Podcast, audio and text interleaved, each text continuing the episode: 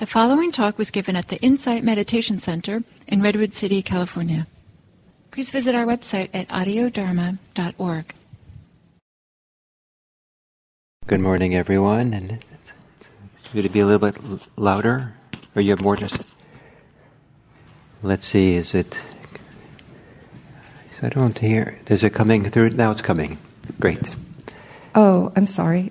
no, no, okay. we have one more um, announcement. Um, thank you, Kristen. I've been on your walks; they're really wonderful. So, um, this is just a very quick announcement. Uh, we have mindful parents next Sunday at 11:15 here, and we're exploring um, the Eightfold Path and parenting.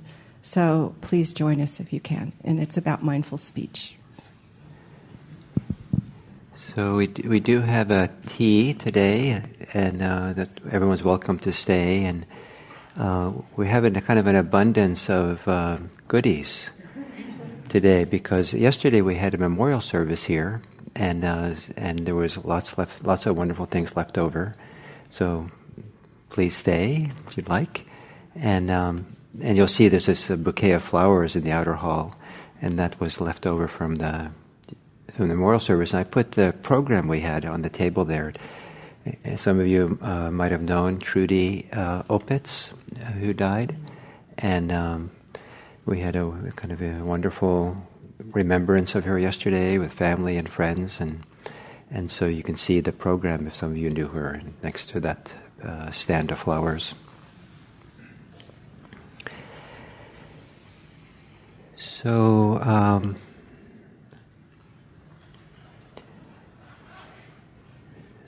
So today I want to talk about a topic which may or may not be popular. And uh, that, that topic is faith. And uh, some people love this topic, some people, just the word of it raises, raises alarm for them. And uh, I do hope that in the course of the talk, uh, the talk will be inspiring something in you and, and there's a number of steps that we're going to go through. The first is going to be um, something that maybe isn't so popular, but uh, is linguistic. What uh, word are we talking about? What do we mean when we use the word faith? And um, but the important aspect of this is that part of Buddhism, the engagement for, for people who don't speak Pali, didn't grow up with this ancient Buddhist language, part of the as we try to understand this tradition, there's a part of it that we get to make for ourselves. We get to uh, understand and construct the part of Buddhism that's really personal, personalize the religion in some very deep and important way.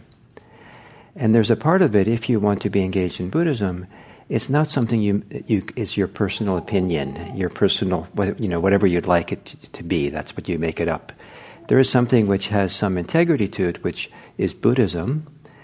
But what is that? So, what is it that you get to make up, uh, personalize in some very important way? And what is it that you can't quite personalize and still call it Buddhism? So, that's part of the journey of this talk uh, as we go into this word faith.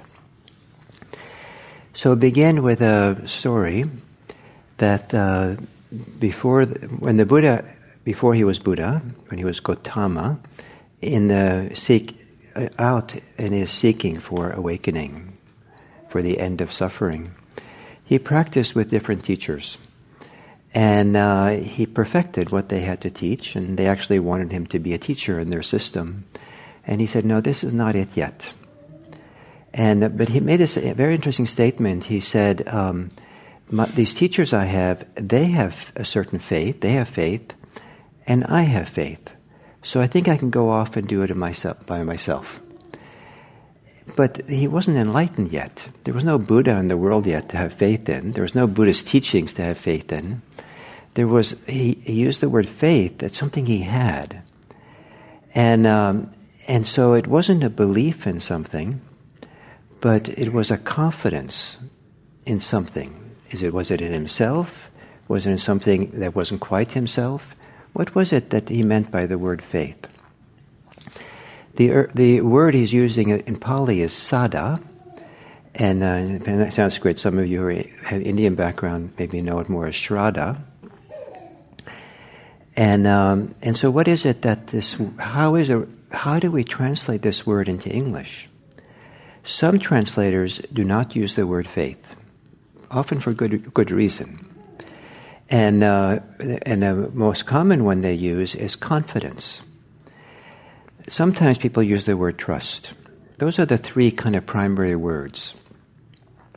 But the word faith in English has a wide, rich uh, range of meanings, some of them which have wonderfully evocative emotional qualities to it, heart- heartfelt qualities that the word confidence doesn't have. Confidence, as important as it is, uh, it, it, from I think for most people, doesn't necessarily evoke some deep feeling of heartfelt trust or something really kind of, kind of inspiring in the heart. Confidence is good, but um, and um, so so the, the other word that's often associated with faith in English is belief. Now, what's fascinating about the word belief is that in its history, where it comes from, it comes from the word to love. Leaf in Old English and in German uh, meant, meant to love. And uh, scholars of ancient, of Middle Age, middle, medieval religion say that there was no questioning whether you believed or didn't believe in God in 10th century, 12th century Germany or France or someplace like that. It was just taken for granted. But when you said you believed in God, what you were saying, you love God. And you know, there's a different feeling. There's a here. This is what this is where I put my love. And uh, so to believe, not as an act of just credence, like okay, I have to believe these in English, you know, I have to kind of now accept these teachings as being true. That's not the, that's not maybe what the original idea of belief is, but this is where I put my love. So if faith and belief are related, is there something about faith that this is what I ha- this is where I put my love? My, this is where I put my heartfelt feeling of value and appreciation and delight is in something. We use the word faith in many fascinating ways, I think, in English. Uh, uh, keep the faith. Uh, so it partly means that keep the commitment, keep your appreciation of something, keep going with it. Being faithful to something means don't betray it. Being faithful in marriage, don't don't betray it. Be, stay to the commitment. It's more than having confidence you, you, you lose something if you keep translating saddha as confidence. You lose a sense of love or commitment, a certain loyalty. Fidelity uh, is, uh, is uh, related to the same roots, Latin roots, as faith is related. And, but it means that means kind of a loyalty, the faith that we keep loyal, stay committed. I, uh, the way that I, all these words have different meanings for every individual different associations. There's an expression in English, uh, a person of faith. And for me, that just makes me happy when I hear that phrase. For other of you, probably it frightens you. So, so it all depends on the associations we have, right? And so for me, the uh, person of faith is someone who holds certain fundamental values of goodness. It is not about what they believe, but rather that they're ethical a person of faith, I expect a certain high level of of, more, of moral goodness that the, how they go through the world. I, I think of them as someone who's more gentle, not assertive, not domineering, uh, kind of a gentle kind of willingness to be of service from their love. So, what does the, what do these words mean for you? And that's where you get to make it up. You get to take the word, ancient word saddha, a very important word in Buddhism, and decide for yourself what is the word that you would like, what English word works for you that inspires you, that's meaningful for you, that is useful for you to have. If you're translating as faith is not useful for you, don't translate it that way. If these, you know, well-meaning Buddhist teachers use the word faith, just code switch. and just, okay, you know, the person said faith, so I'm going to use confidence. The teachers who like to use confidence for saddha want to, really want to emphasize practicing. You want to have confidence that this is something you can do. And so, just like learning a, any kind of skill, you, it helps to have confidence in learning that skill. So, Buddhist practice involves developing skills. And so, emphasizing the confidence side means, okay, I can do it, I'm going to engage. Some people like trust. there are plenty of times in my Buddhist career where I prefer to translate saddha trust. There was something profound that I really felt like I could rest in or rely on that really would support me. And one of the primary things that I trust fundamentally uh, that's come from doing this practice is mindfulness itself. It's not a belief, but it's a capacity that I have. It's a practice or a capacity, a way of being that I just trust more than anything else because it's, it's proved reliable over and over again. And then there's word belief. And now that you know that belief, at least originally meant to love, maybe you want to translate faith as something to do with love. Uh, faith is where we put our heart in. So it's heartfelt, or what we, we're willing to put our heart in and re, let our heart rely on. So, in the ancient tradition, in Buddha, faith was more a quality of personality, of character, more than a faculty that we have, more than an action that we do. So again, it's pointing to something deeper than many of the, the ways we think about when we think about, you know, having faith in something, but rather a, a faculty that we have that we can awaken. And what is that? What would it be for you? So this is a part of Buddhism you get to make up for yourself, personalize, and uh, the meaning of these words and how we play with them. And so, some of you have been around my teachings long enough, and probably more than I should.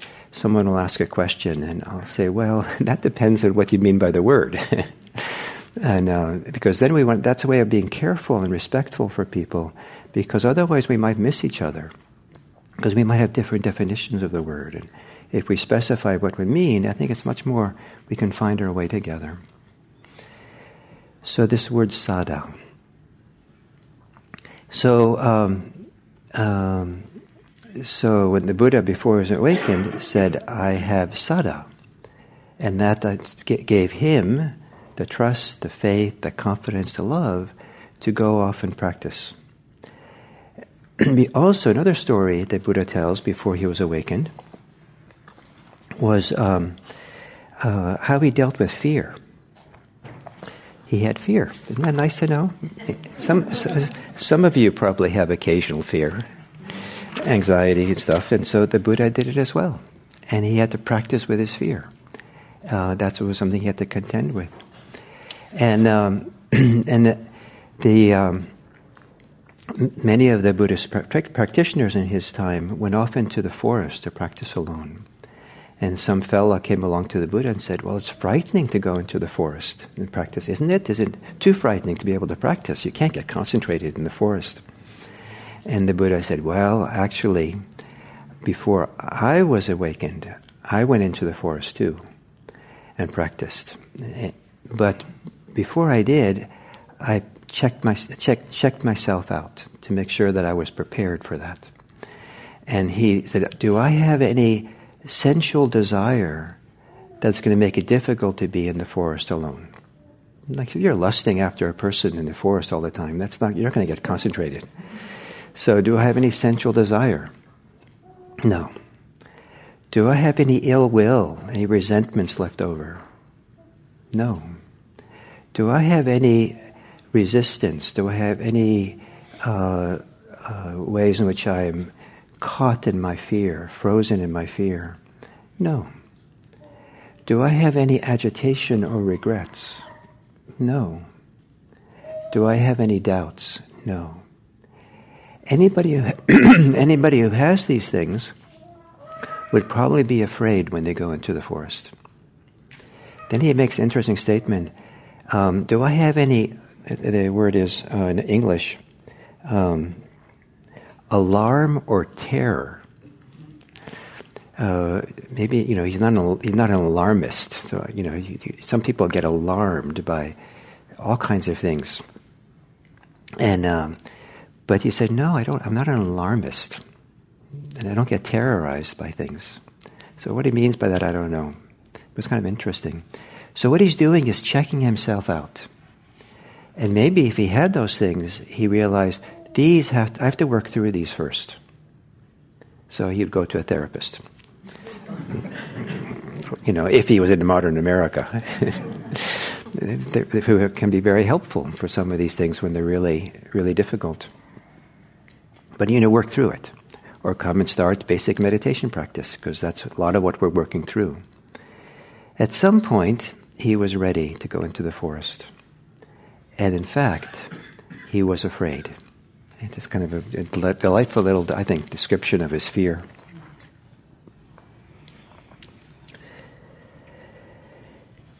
On, on especially auspicious nights, I dwelt in awe inspiring, horrifying abodes as orchard shrines, woodland shrines, and tree shrines. And while and while I dwelt there, a wild animal would come upon me, or a peacock would knock off a branch, or a wind would rustle the leaves. I remember sometimes backpacking in the Sierras by myself, no one, no one around for miles, dark in my little tent and there were monsters walking, crunching the leaves around. I mean, what are these monsters doing around here? Crunch, you know, crunch, clap, snap. And, um, you know, if I was awake and it was daytime, I, I you know, I would, uh, rustling of the leaves would not do anything for me. But when, in the dark, in the scent, there were times where I couldn't sleep.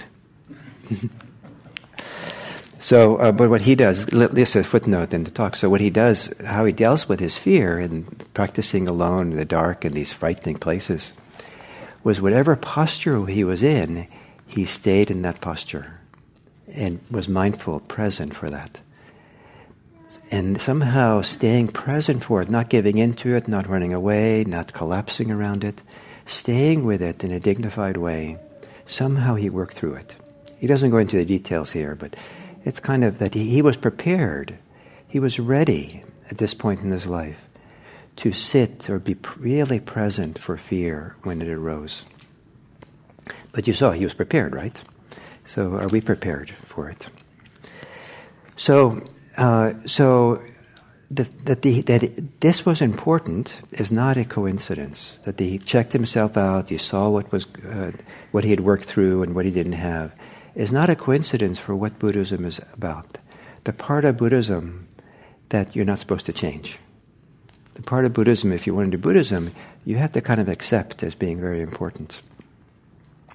And now we come to the topic of, of faith, saddha again. That um, the, the uh, uh, uh emotional qualities the Buddha associates with faith, so you get a sense of what it's about, is calmness, clarity, and um, and confidence. Confidence, clarity, and confidence. So those are kind of the associated terms. It's, it's not it's not to be zealot to be peaceful, something that helps you be profoundly peaceful. So, what is it that, that does that?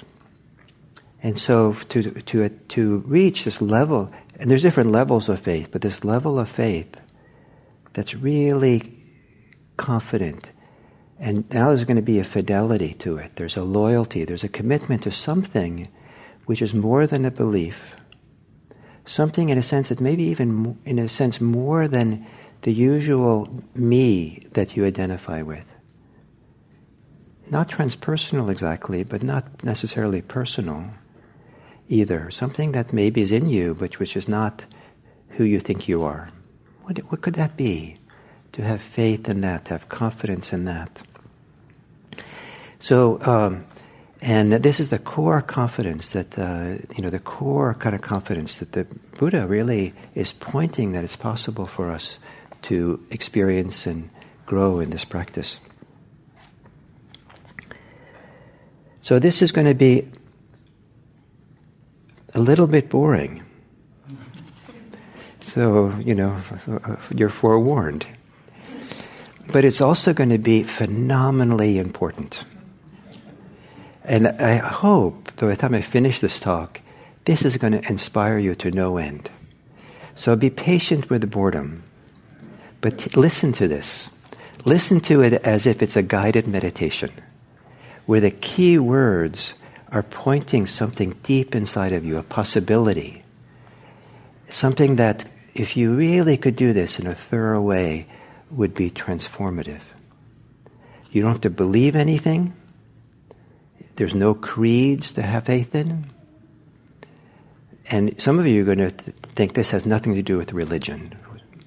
And I came to Buddhism, it's a religion, and this is like, you, you fill in the blank.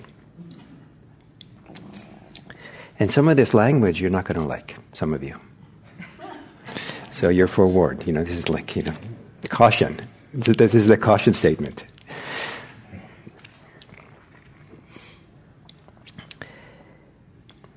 There are these imperfections that defile the mind. Some of you don't like the word defile. And, uh, but remember, you get to make up parts of your Buddhism. And what you uh, can make up to some within certain range is how you how you translate these words into English. And I wouldn't translate it as defile. That's what this book this uh, this. Um, but anyway, there are these imperfections that defile the mind. Covetousness and unrighteousness, unrighteous greed is an imperfection that soils the mind. Ill will soils the mind. Anger soils the mind. Resentment, contempt, insolence, envy, avarice, deceit, fraud, obstinacy, rivalry, conceit, uh, arrogance, vanity, and negligence are imperfections that defile the mind. What a list. Did, did you get bored? no, no, it's exciting. Edge of your seats. Okay, so a, it's 17 things that he says soil the mind. So, now imagine a world where humans didn't have this. Imagine really knowing and trusting someone you know who has none of this. Imagine that what that'd be like. Imagine if this was actually the common denominator of all religions, of all political parties, of all isms, was let's not have, let's not be covetous, let's not have greed, let's work through our ill will and our anger, let's not have resentment and contempt. Let's find a way not to be insolent, envy, envious, avaricious, deceitful, fraudful, obstinate, uh, uh, rivalryness, conceit, arrogance, vanity, negligence. Wow, what if that was the common denominator we all shared? Wouldn't it be a different world? I propose that there would be a revolutionary change in our societies if we all agreed, yes, we're not going to argue what you believe, we're not going to be opposed to what your political stance you have, all those things, provided we all agree on this. Wow. Wouldn't that be good? So, these are the things that soil the mind, the Buddha said. But then, and this is the exciting part of the boredom, um, knowing that covetous, covetousness and greed is an imperfection that soils the mind, a person abandons it. Knowing ill will, one abandons it. Knowing each of these seven things, one abandons it. So that's pretty good. But then comes even the better part. Once, once it's been abandoned. Then you have a mind, you have a heart in which those things are not present. When a practitioner has known that covetousness and greed has been abandoned, when the practitioner knows ill will has been abandoned, anger, uh, knows the absence of these things, knows the absence of resentment and envy and hostility and rivalry, and really knows that absence. But knowing is not an abstract cognitive idea that it's gone. What's the heart experience? What's the embodied experience? What's the mind experience of not having that agitation, the contraction, the pressure of these kinds of forces when they're operating in us? What's that absent like? Wow, that is peaceful. That's settled. That's a relief. Wow. I've known people who've had resentments for years and years I've known people who've decades of their policy of how to live is to be angry. They carried with them the whole time. I've known people who, for decades, have had desire, greed, be the driving force of their life. What a relief to finally have these kinds of powerful forces not operating. To know this possibility for oneself, to have experienced that kind of peace, this is what provides an unshakable, this, trans- this translator calls it, or this translator does a translate unwavering confidence. Some people did unshakable confidence in that possibility. The literal meaning in Pali, again, because remember, you, you, get to have some, there's some choice here how you, how you translate it. Uh, the uh, the English, um, the Pali, uh, literally means um, confidence based on knowing. So it's uh, you, you, you know something now for yourself. So it's not based on trusting this book or trusting me, but it's trusting what you've what you've really experienced is for yourself. If you have that, then the Buddha says you can have real confidence in the Buddha, in the Dharma, in the Sangha, in Buddhism. Because what is Buddhism? What is the essence and what the purpose of Buddhism? At the foundation, it's not about a belief, but rather about doing this, becoming free of these things that soil the mind. And whereas, like before, I said it'd be great if this could be the common denominator of all religions, all isms. Not only is it the common denominator of Buddhism, Buddhist teachings, it's the purpose of Buddhist teachings. This is what's ultimate in Buddhism. It's not a glorious ultimate. It's not like, you know, you, you go to a block party and your neighbors say, What is this Buddhism you're doing? What is the purpose of it? And so you pull out your list of 17 things. Oh, the purpose is to be free of covetousness, greed, anger, envy.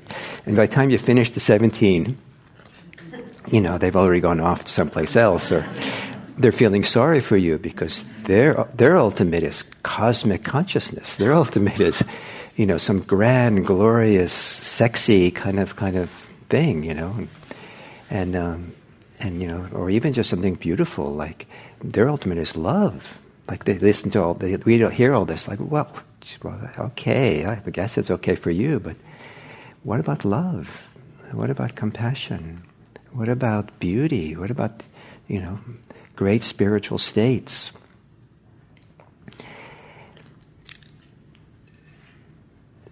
These are great spiritual states. These are beautiful states. These are the, uh, the doors that open so that we can have love and compassion and care for each other. These are profound things. So we might not be, we might not make an impression on our neighbors, but that's actually a good thing. Because I think we don't want to hold Buddhism up as being too special. Because that's one of the ways of soiling the mind. It's really special, but let's not be too caught up in it. Because this is, this is what it's about. So to have faith in this possibility, possibility of this kind of freedom, this kind of absence of these, these difficult states of mind, these painful states of mind, and then to live in the world based on them. Is this something we have faith in? Is it something we have confidence in? Is something that we tr- is this something you want to trust? Is this something that you want to have fidelity to? It, do you want to have loyalty to this? Is this something that is so, such great value that you're going to be committed to it and not get, not give it up too lightly, too easily? You're not going to come along and and finally decide, well, yes, this non-anger thing is good, but now I'm now I'm I'm justified to be angry. Greed is good, you know. Non-greed is pretty good, but yeah, but this thing is so good. It's okay for me to have greed for this. You know, or uh, fidelity, commitment to something that we know, we've known, we've discovered for ourselves. A feeling of cl- being clean inside, a feeling of being uh, uh, uh cleansed of these, this, these dirty, these things that soil us, that pressure us, that hurt us, that to feel the beauty of it and the relief of it, the goodness of it, the wonderfulness of it, to feel the value of this. This, I'm not going to give this up easily. There are forces inside of me that want to give those up. There's still the forces of anger and greed and envy, and all these things can be there, but I've experienced the absence of it, and I'm committed to it. I'm not going to give in easily to these other things. I'm not going to give myself give myself up for them. I'm not going to lose myself in these things. And how am I going to how am I going to do that? Not give myself up, not lose myself to them? I'm going to practice. I've, I have faith in this practice. I have faith of practicing. I, I might not be a good practitioner, but at least I have a practice. At least that's what I'm faithful to, is to practice and try to stay close to this. This is what's important. And how do we make it so important that it becomes the most important thing in your life? This, this thing here? More important than your family, for example? One way is to appreciate that with this as a foundation, this kind of freedom, your love and care for your family would be so much greater. All these things get in the way. So you can safely tell your family, I have something that's more important than you. Because, hopefully, you tell, tell it to them the right way. um, you, they've, they've understood because of it, you actually have so much more love available than you could ever could have had if these states had stayed in you. Isn't that nice? What a nice trade off. No, no, I want you to be angry and greedy because I want to be the most important person for you. no, no. So, in Buddhism, faith is important or confidence or trust. Fidelity is important, commitment is important. But you're asked to make, to know what that is for yourself. It's some possibility and potential that you have. And, um, and I hope that you're inspired by that potential that you have. I hope that it uh, gives you something that you really, a basis upon which to live, a, a, a foundation, a common denominator of how we want to live in this world. And if we do it, I propose that it's a revolutionary act to do it. If we want a world where we can, that's going to be peaceful, nowadays when there's so much war and horror, horrific war going on, if we want peace to begin with us, if peace is going to start with you,